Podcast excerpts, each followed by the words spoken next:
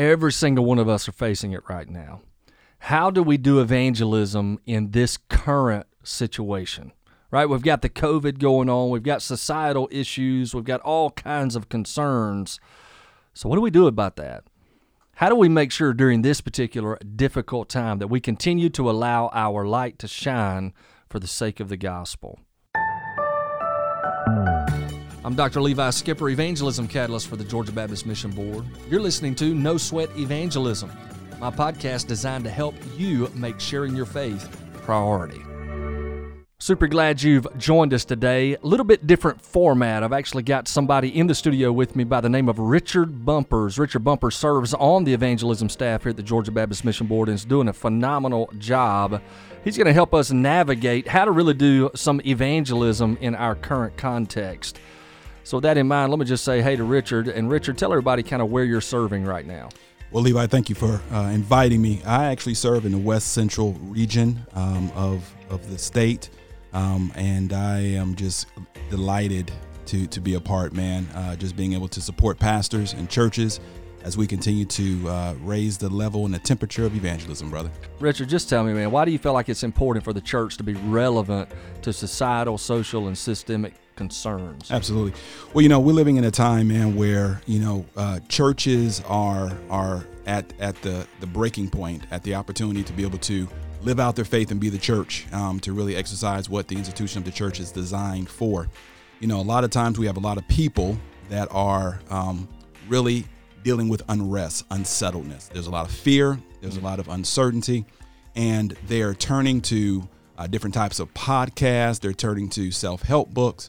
But this opportunity, this opportunity for the church to be able to help them uh, understand and be familiar with the good book. Um, and so we want to, to kind of help churches uh, think through strategies of how to evangelize through this this hypersensitive and this this this this this tension of evangelism that we're that we're that we have the opportunity to definitely share. and i'm yeah. down with that let me just uh, kind of ask you whenever you're talking about some social concerns that are going on kind of throw out you know what what are you talking about there well you know we're we're, we're dealing with the pandemic and you know wear a mask don't wear a mask um, we're dealing with uh, systemic racism that, that's facing our community and our world.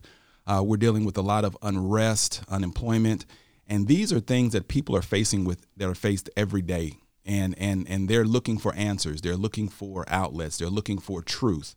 And if they're not, if we're not careful as as a church and as believers to help point them to to the truth, they're going to uh, determine. They're going to come up with their own ideals and fables uh, as as Timothy uh, Paul said to Timothy, they're going to uh, heap up for themselves their own teachers and look for truth that satisfies them. Mm, that's good, man. I got four kids. You know this, Richard. Maybe those listening don't, but I had one of my my kids uh, who is 14, and she was sitting down eating supper with me one night. Of course, you know the family we were all done, so everybody had left, so it was just she and I left, and she asked me a question. She said, Dad, what do you think about all this racism stuff? Which I thought was a profound question, first of all, for a 14 year old. But then I, I, I, said, well, let's, let's talk about this from a biblical perspective, right?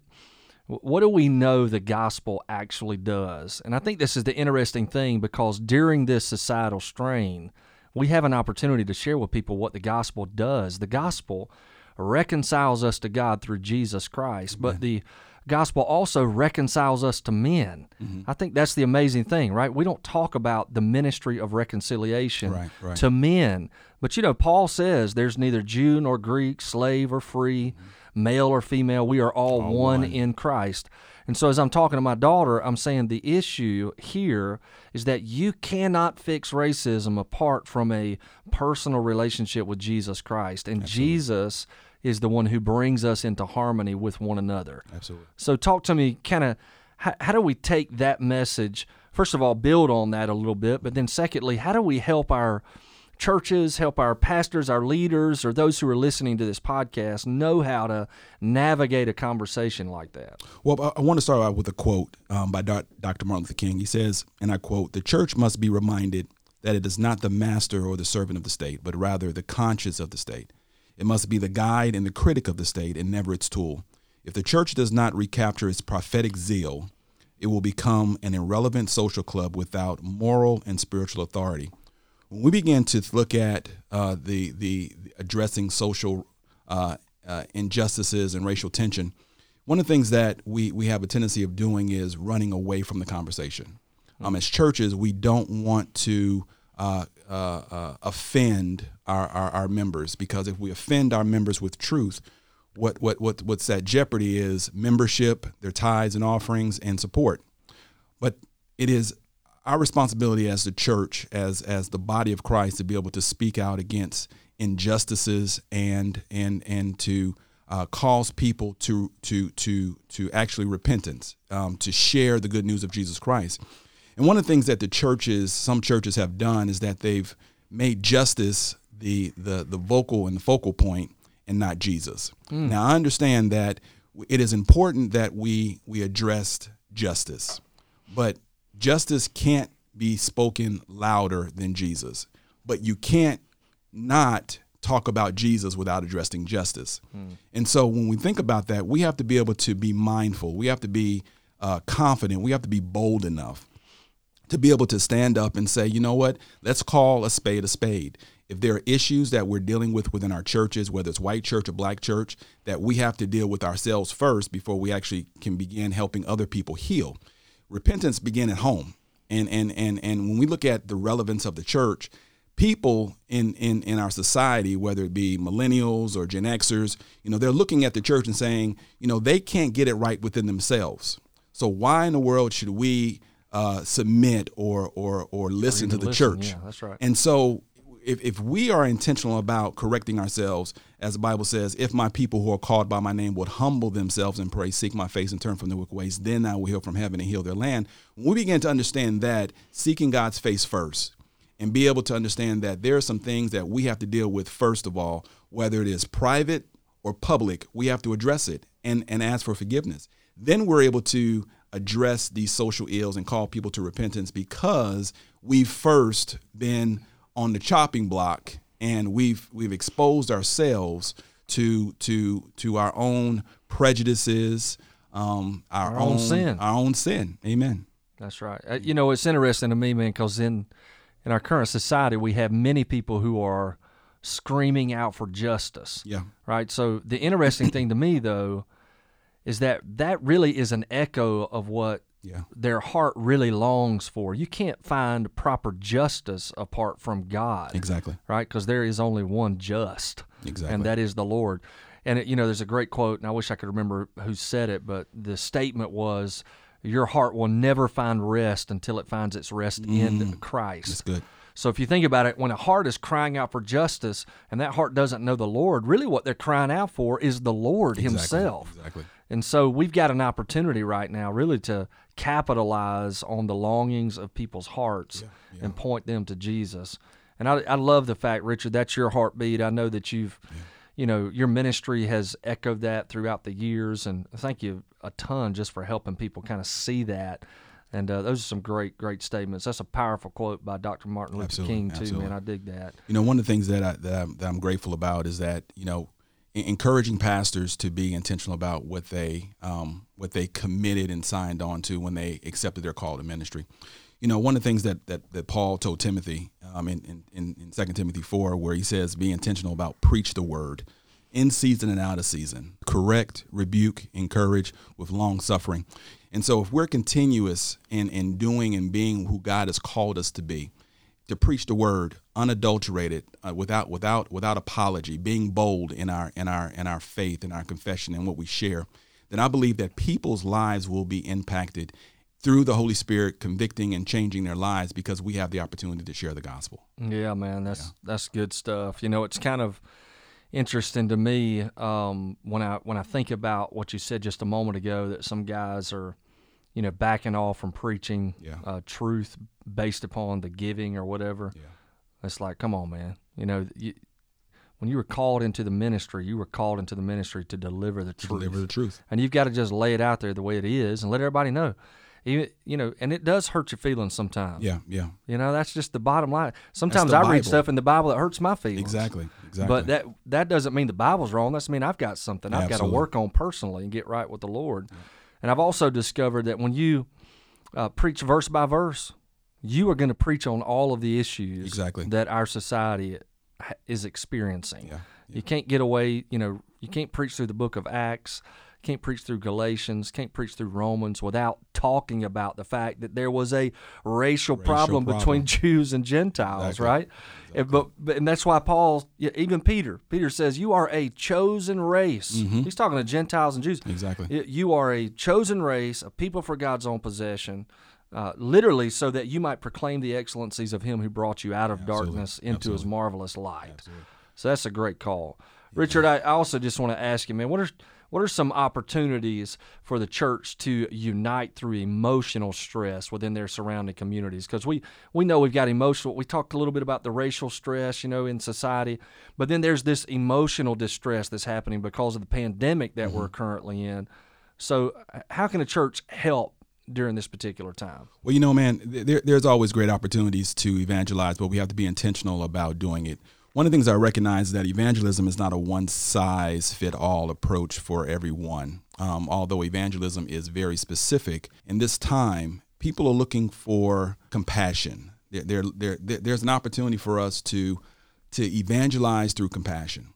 Um, looking at where they are, uh, understanding how they feel, um, being compassionate about you know what their circumstances may be.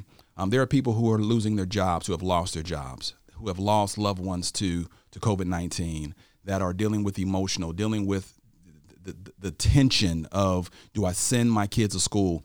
Wh- Wherever you are, wherever your bent is, it's not for you to to to pressure anyone to believe or or to act the way that you're act. But if you are intentional about loving them where they are, you're loving them in their pain, you're loving them through their hurt, you're you're you're, you're loving them through their uncertainty. With the opportunity of ministering to them through compassion, because all of us have experienced hurt. All of us have experienced disappointment. All of us have experienced loss. All of us have experienced some type of form of, of emotion that we can identify with somebody. That's the wonderful thing about Jesus. Jesus was able to connect with people through compassion. I, I don't have the answer. Um, I, I'm not going to try to to make it up. I, you may be mad at God, and, and and and that's understandable. But understand that your anger can be eased if you completely trust in Him. The Bible says, "Cast all your cares upon me, because I care for you." You know, we help people understand that I've been there. I understand what it's like to have uncertainty.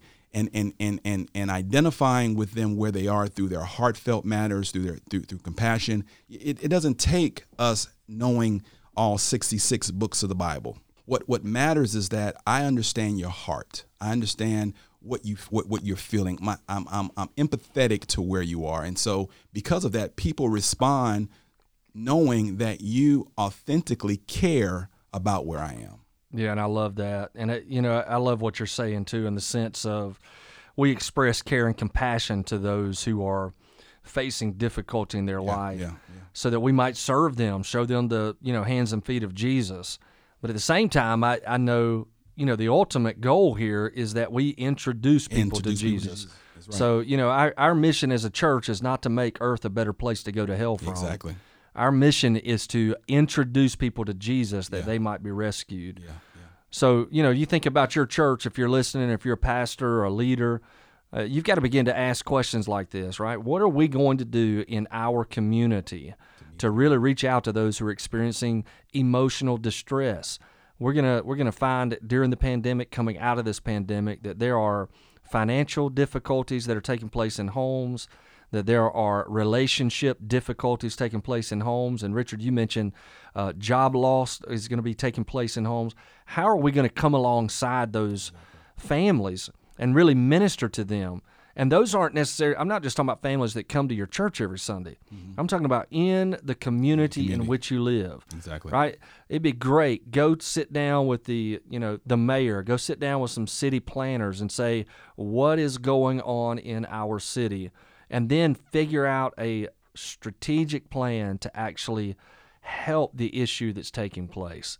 It's just just massively helpful. You know, it, it, there are people that are boots on the ground right now. They're saying, you know, here are some opportunities for us to serve. If there's an opportunity to partner with the CDC, if there's an opportunity to partner partner with with with with their county, um, local county agency to, to be a venue to help think through how do we partner with educational um, uh, enrichment? W- what are some things that we can be a feeding program? Here, here are some things that the church can tangibly do right now. And it's not about building membership, but it's, it's about building community and building kingdom because that provides an opportunity for people to recognize that during tough times, this church and these members and these people were here for us. And because of that, it gives us an opportunity to share the gospel. Again, we're, we're not trying to, to, to increase our membership, but we are trying to increase membership in the kingdom of God of people who are lost. And, and whatever opportunity we have, we, want it, we, we need to utilize every option, every opportunity that we have to share the gospel. And churches are, are, are really the cornerstone of, of a community in, in, in, in many instances.